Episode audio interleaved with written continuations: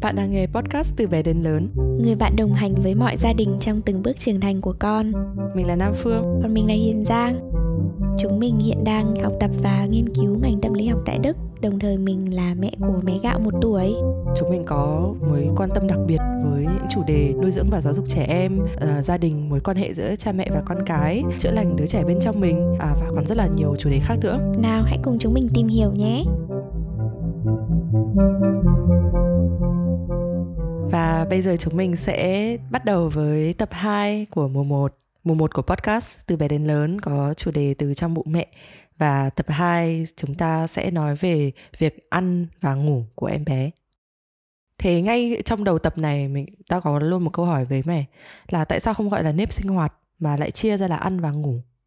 Không gọi là nếp sinh hoạt bởi vì thứ nhất là um, trong thời gian đầu sau khi em bé mới được chào đời thì vẫn chưa có một cái nếp sinh hoạt cụ thể nào cả và lúc này thì cái mối quan hệ quan tâm của ông bà này, cha mẹ và những người thân trong gia đình thì chỉ là việc ăn, ngủ, ị của em bé thôi.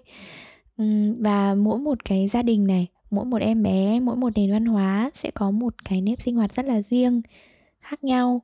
Vì thế ta không muốn gọi là nếp sinh hoạt, bởi vì một cái nếp sinh hoạt chuẩn thì sẽ vô tình tạo ra áp lực cho những người mà um, không cảm thấy mình đang theo được cái quy chuẩn đó Ok, vậy bây giờ chúng mình đi tiếp dòng thời gian từ tập 1 nhé.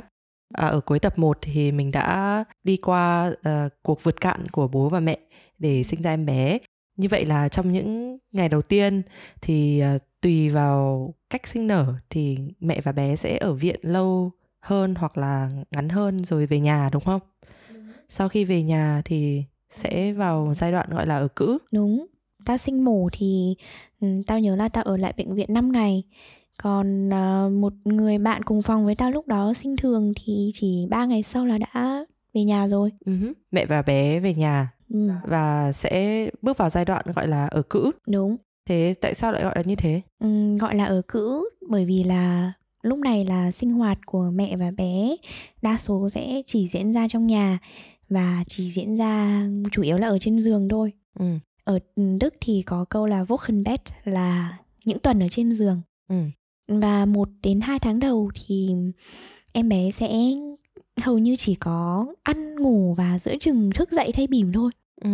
Trong thời gian này thì mẹ chủ yếu là nằm trên giường này nghỉ ngơi để cho cái tử cung hồi phục lại vào trong vị trí cũ ừ. và ví dụ như tao đẻ mổ thì phải có thời gian để cho những cái nội tạng của mình nó được sắp xếp lại ở vị trí cũ uh-huh. nếu như lúc này mà mình vận động nặng mình làm việc nhà quá là nhiều thì nó sẽ ảnh hưởng rất là lớn đến cái sự hồi phục và cái sự sinh nở sau này nữa ừ ở nhà ấy có những lời đồn đại dân gian là thậm chí thời gian này phải kiêng gió kiêng nước uh, kiêng rất là nhiều thứ ừ. thì trên cơ sở khoa học hiện đại thì những điều đấy có còn hợp lý hay không thực ra là những cái điều đấy không còn hợp lý với cái môi trường sống hiện tại nữa bởi vì ngày xưa ấy, các cụ nhà mình là không có phòng tắm ừ.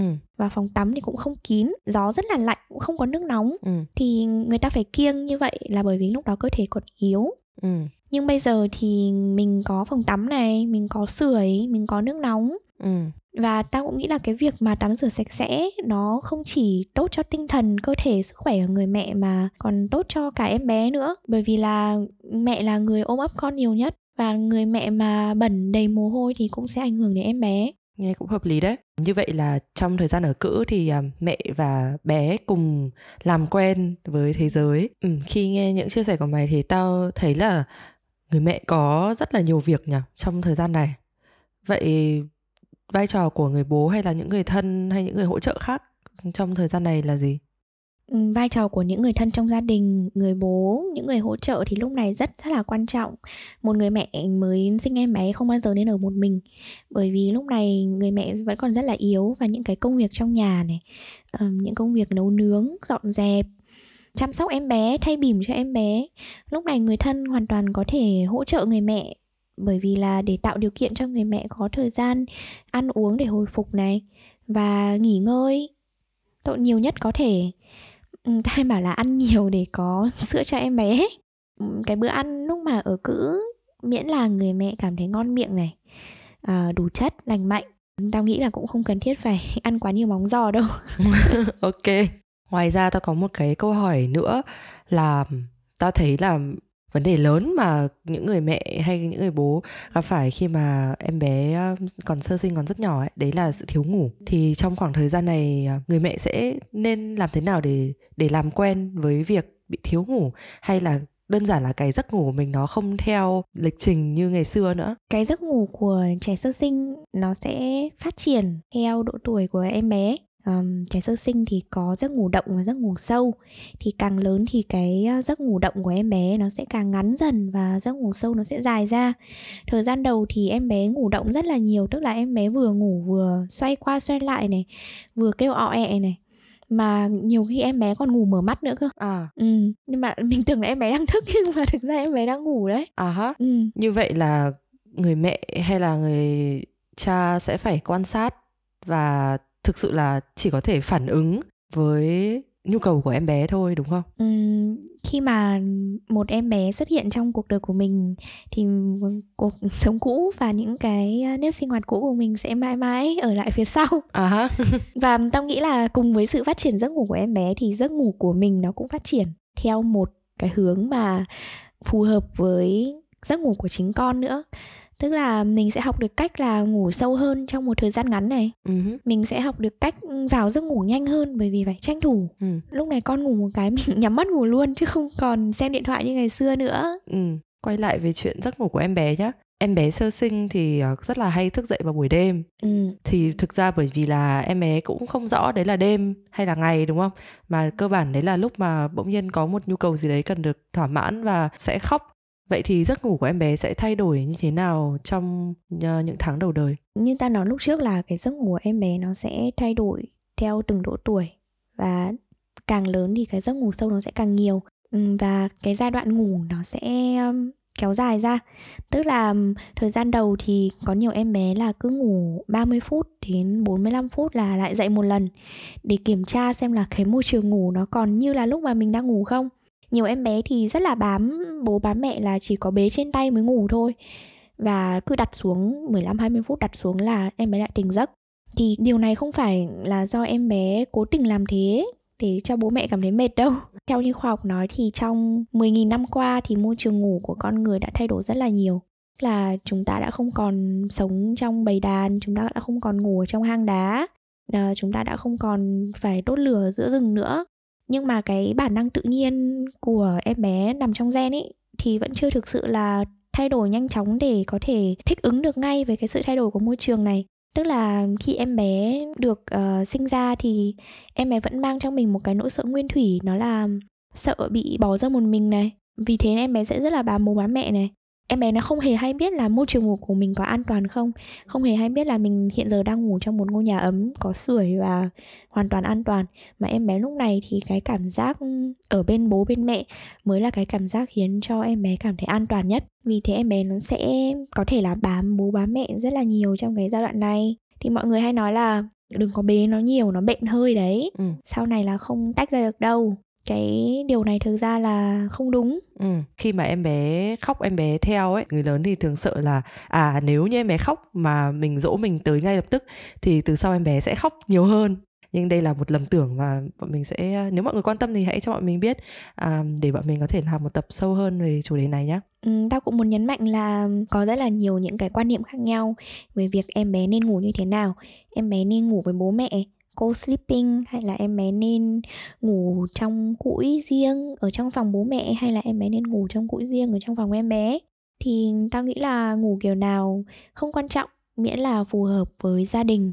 Quan trọng nhất chính là an toàn thôi. Miễn là đảm bảo được sự an toàn cho em bé. An toàn ngủ cho trẻ sơ sinh là rất quan trọng bởi vì là trong những uh, tháng đầu tiên thì có rất là nhiều nguy cơ cho cái việc đột tử ở trẻ sơ sinh. Và bố mẹ cần phải đặc biệt chú ý tới điều này và cái khả năng cao của cái việc đó chỉ giảm dần bắt đầu từ tháng thứ tư tháng thứ năm trở đi thôi. Thói quen ngủ như thế nào thì không quá quan trọng mà quan trọng là an toàn khi ngủ cho trẻ sơ sinh. Ừ. ok đã nhớ. Thế mày nghĩ sao về sleep training tức là luyện ngủ? Bởi vì đây cũng là một chủ đề mà nhiều người mẹ hiện đại rất quan tâm ấy bởi vì mẹ cũng nhiều mẹ là sau khi sinh con xong thì uh, sẽ sớm phải đi làm ngay ấy, và mọi người sẽ rất là sốt ruột muốn cho con vào nếp càng sớm càng tốt. Thì mày nghĩ sao về vấn đề này? Tao nghĩ là luyện ngủ là một cái vấn đề khá là nhạy cảm trong thế giới của cha mẹ nói chung tại vì đây vẫn còn là cái vấn đề mang đến rất là nhiều tranh cãi. Với cá nhân tao nhé thì tao nghĩ là bằng cách nào để em bé ngủ cũng không quan trọng có em bé thích ngủ một mình. Có em bé thích hát du. Có em bé thì cần phải điệu thì mới ngủ. Ví dụ như bé gạo thì trong suốt mấy tháng đầu tiên là tao phải điệu hoàn toàn trong các, các cái giấc ngủ ấy. Quan trọng nhất là do cái tâm lý của cha mẹ thôi.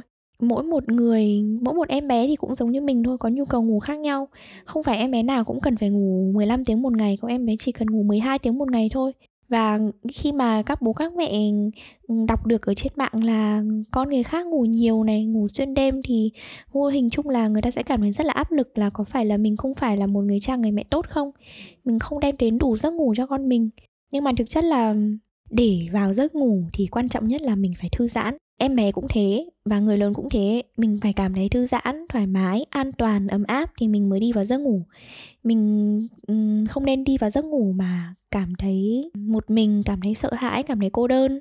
Miễn là em bé thích này miễn là phù hợp với cha mẹ này thì cha mẹ có thể tự quyết định cho gia đình mình. Và tao nghĩ là cái vấn đề ngủ này nó cũng um, dạy cho cha mẹ về tránh niệm về sự buông bỏ ấy. Ừ. là mình có thể buông bỏ cái sự áp lực là bây giờ con phải ngủ và con phải ngủ bao nhiêu tiếng. Hãy để cho con được quyết định và hãy hỗ trợ con hết mức có thể. Và những cách hỗ trợ thì có thể như là mình phải xem là cái khung giờ thức và khung giờ ngủ của con có hợp lý không? Sự phân chia công việc giữa bố mẹ thì có ok không để tránh cái sự cãi nhau và cũng tránh cái sự quá là mệt mỏi của một trong hai người? Ví dụ như trong thời gian đầu mà em bé hay đói vào buổi đêm ừ. thì người mẹ chấp nhận là mình sẽ phải thức nhiều và để cho con ti hoặc là sẽ phải hút sữa. Còn sau này thì sẽ phân trong phân chia kiểu khác và phân chia miễn sao là cả hai bố mẹ đều có thể có uh, tìm được thời gian để nghỉ ngơi là được chứ không cần phải chia đôi hoặc là phải uh, so sánh xem là ai làm nhiều hơn ai đúng không? Đúng. Đừng so sánh và ghen tị với nhau mà cũng đừng so sánh và ghen tị với gia đình khác. Bởi vì dù có khó khăn đến mấy thì tất cả mọi thứ nó sẽ không kéo dài mãi mãi à đấy là câu thần chú đúng không? Đúng. Mỗi khi mà con khóc vào đêm hay là uh, con ốm hay gì đó trong khoảng thời gian sơ sinh này và sẽ cái việc này nó sẽ diễn ra liên tục ấy ừ. thì chắc đấy là sẽ là câu thần chú để mình uh, tránh niệm đây chỉ là một giai đoạn thôi rồi mọi thứ sẽ tốt lên không có một em bé nào uh, đến tận 18 tuổi vẫn chưa ngủ xuyên đêm cả. Ok nghe thấy cũng yên tâm hơn một chút đấy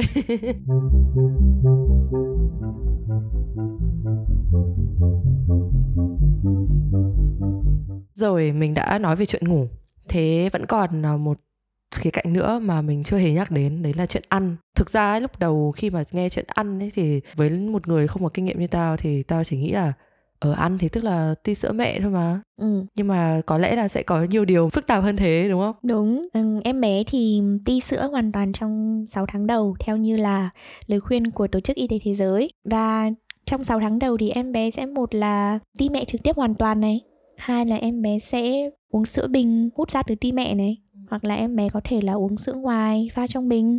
Cũng là theo khuyến cáo của tổ chức y tế thế giới thì sữa mẹ là tốt nhất cho trẻ sơ sinh và trẻ nhỏ. Đương nhiên là mỗi một người mẹ sẽ có một quyết định riêng là có cho con ti sữa mẹ hay không. Hoặc nếu có thì có con cho con ti trực tiếp hay không hoặc là ti bình ti trực tiếp thì nó sẽ có một cái lợi đó là sữa lúc nào cũng ở trong nhiệt độ lý tưởng này. Em bé có thể ti bất cứ lúc nào mà không cần phải chờ đợi. Tuy nhiên điều đó cũng khiến cho nhiều người mẹ cảm thấy áp lực bởi vì là chỉ có người mẹ là người duy nhất có thể cho con ăn thôi. Còn nếu em bé mà ti sữa mẹ hút ra bình hoặc là sữa ngoài pha vào bình thì ai cũng có thể cho em bé ăn được như vậy là tìm ra sự cân bằng tùy vào hoàn cảnh của gia đình và của người mẹ đúng không? Ừ đúng. Ví dụ như tao thì khi mà sinh tao ra xong thì mẹ tao rất là yếu và cũng không có sữa ấy. Ừ. Và tao hoàn toàn là không hề có một chút sữa mẹ nào, hoàn toàn là uống sữa sữa bình pha thì đúng là trong những năm đầu đời thì sức đề kháng có vẻ là không tốt lắm, ốm rất là nhiều, ốm vặt nhiều.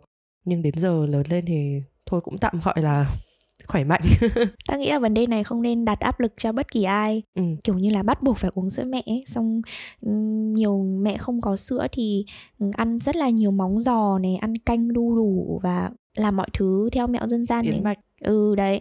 Mình cũng không nên quá áp lực điều này. Nhưng mà đồng thời ở một khía cạnh khác thì mình cũng không nên tin vào những lời quảng cáo nói rằng là uống sữa bột hoặc uống sữa ngoài thì mới đủ chất.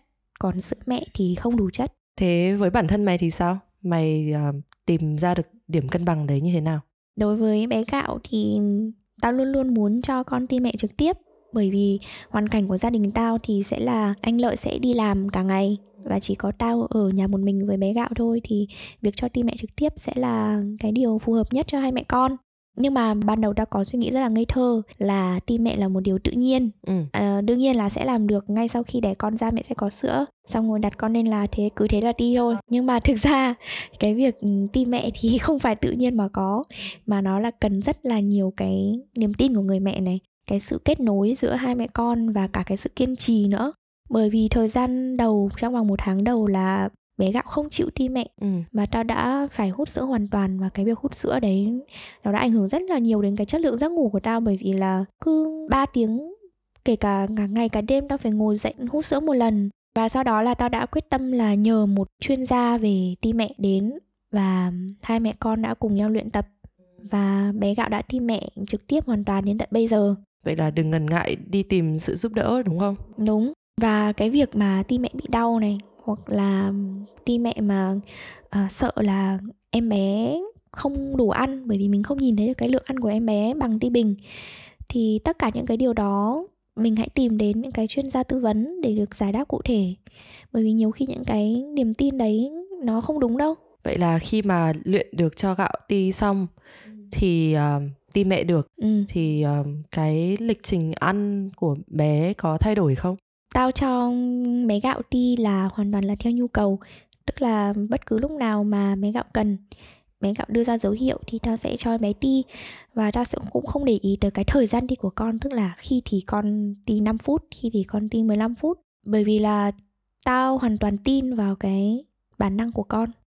Tự nhiên bây giờ ta nghĩ đến chuyện là à thì cũng có nhiều người mẹ cũng chỉ nghỉ ngơi được tầm 6 tháng à, cùng lắm là một năm rồi phải đi làm ấy. Thì lúc đấy có bắt buộc phải cai ti không Ừm, thực ra là cai ti để mẹ đi làm là việc ừm, có thể làm nhưng mà cũng không nhất thiết.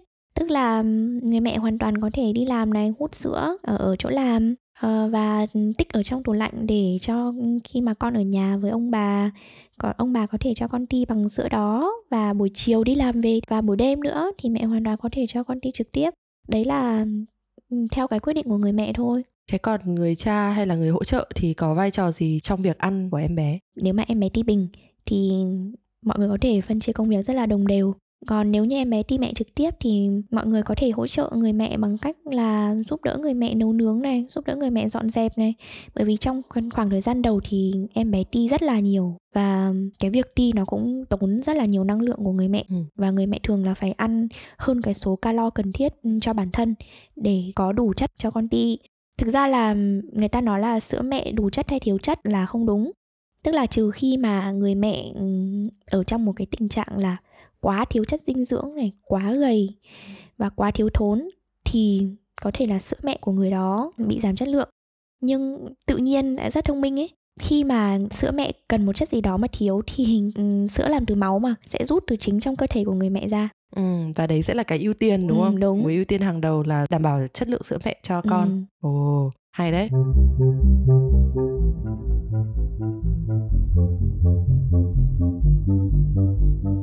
còn một khía cạnh cuối cùng mà tao muốn hỏi mày tâm lý của à, người mẹ sau sinh. Ừ. Bởi vì khi mà nghe những chia sẻ của mày ấy, thì tao thấy là à có ừ. quá nhiều việc người mẹ nên biết nên làm nên thử. Và mình cũng đã từng nhắc đến cái từ khóa là tìm đến sự cân bằng ấy. Ừ. Thì trong trường hợp người mẹ bị trầm cảm sau sinh hoặc là theo thiên hướng ờ, bị trầm cảm sau sinh hoặc bị quá căng thẳng à, sau khi sinh em bé thì nên xử trí như thế nào? Thứ nhất là nếu bản thân người trong gia đình cảm thấy là người mẹ đang rơi vào tình trạng quá căng thẳng như vậy thì ừm, hãy hiểu và thông cảm cho họ. Bởi vì là ừm, có nhiều ờ, người bảo là ngày xưa các cụ đẻ bao nhiêu đứa đẻ xong phải đi làm đồng ngay thì có làm sao đâu. Trầm cảm sau sinh thì chỉ là cái căn bệnh của những đứa bây giờ thời hiện đại là quá sướng rồi. Ừ. Ừm, nhưng mà trầm cảm sau sinh là có thật và nó cũng rất là nguy hiểm. Hãy hiểu và thông cảm cho những người phụ nữ sau sinh và những người mẹ sau khi sinh mà cảm thấy bản thân mình không ổn ấy thì hãy tìm đến tư vấn tâm lý hãy tìm đến những hội nhóm những tổ chức giúp đỡ những bà mẹ sau sinh này và hãy đừng ngần ngại để lên tiếng điều đơn giản nhất có thể làm là chia sẻ với người mà mình tin tưởng trước đúng không ừ. để uh, có thể uh, đưa ra cái mong muốn được giúp đỡ đầu tiên ừ. và để cho những người thân yêu của mình có thể giúp đỡ mình tìm ra phương hướng giải quyết ừ. ờ bởi vì trầm cảm hay trầm cảm sau sinh ấy, nó không phải là một hội chứng mà nó thực sự là một căn bệnh. Và cái có thể giải thích, có thể chứng minh được sự tồn tại của căn bệnh đấy bằng việc là xem xét xem là cái lượng hormone hay là xem hệ thần kinh của người bị trầm cảm sẽ khác với cả hệ thần kinh của một người khỏe mạnh như thế nào. Thế nên dù là các mẹ có đang cảm thấy như thế nào đi chăng nữa thì đấy không phải là sự tưởng tượng mà đấy là điều thực sự đang xảy ra, đúng không? Ừ việc làm mẹ thì đúng là vô cùng hạnh phúc nhưng mà nó cũng vô cùng vất vả và căng thẳng và việc cảm thấy cả hai điều đấy cùng một lúc là hoàn toàn ổn. Bạn đừng nên nghe theo những cái lời người ta bảo là làm mẹ là thiên thiên chức của bạn và bạn luôn luôn phải hạnh phúc khi làm điều đấy. Còn rất nhiều người muốn mà không được tức là đấy là những cái lời không phải là động viên đâu đấy là những cái lời ép buộc rất là độc hại ấy.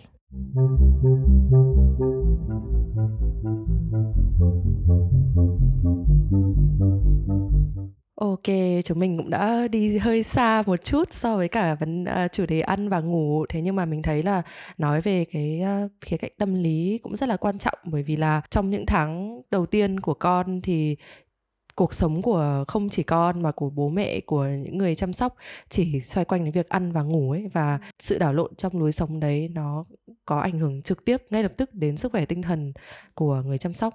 Và sức khỏe tinh thần của người chăm sóc thì lại ảnh hưởng trực tiếp đến chất lượng chăm sóc ờ, đứa trẻ.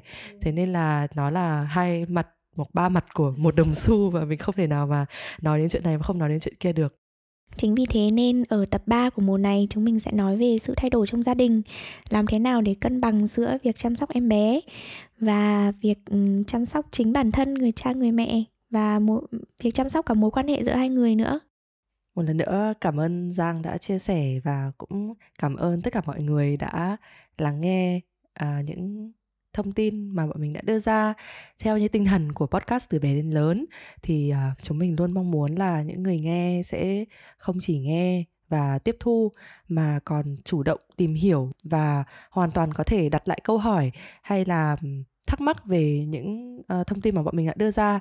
Thế nên uh, chúng mình rất mong nhận được phản hồi từ mọi người tới podcast uh, từ bé đến lớn qua địa chỉ email hoặc qua tài khoản instagram của chúng mình là từ bé đến lớn podcast. Hẹn gặp lại mọi người tại tập sau. Xin cảm ơn mọi người. Bye bye. Bye bye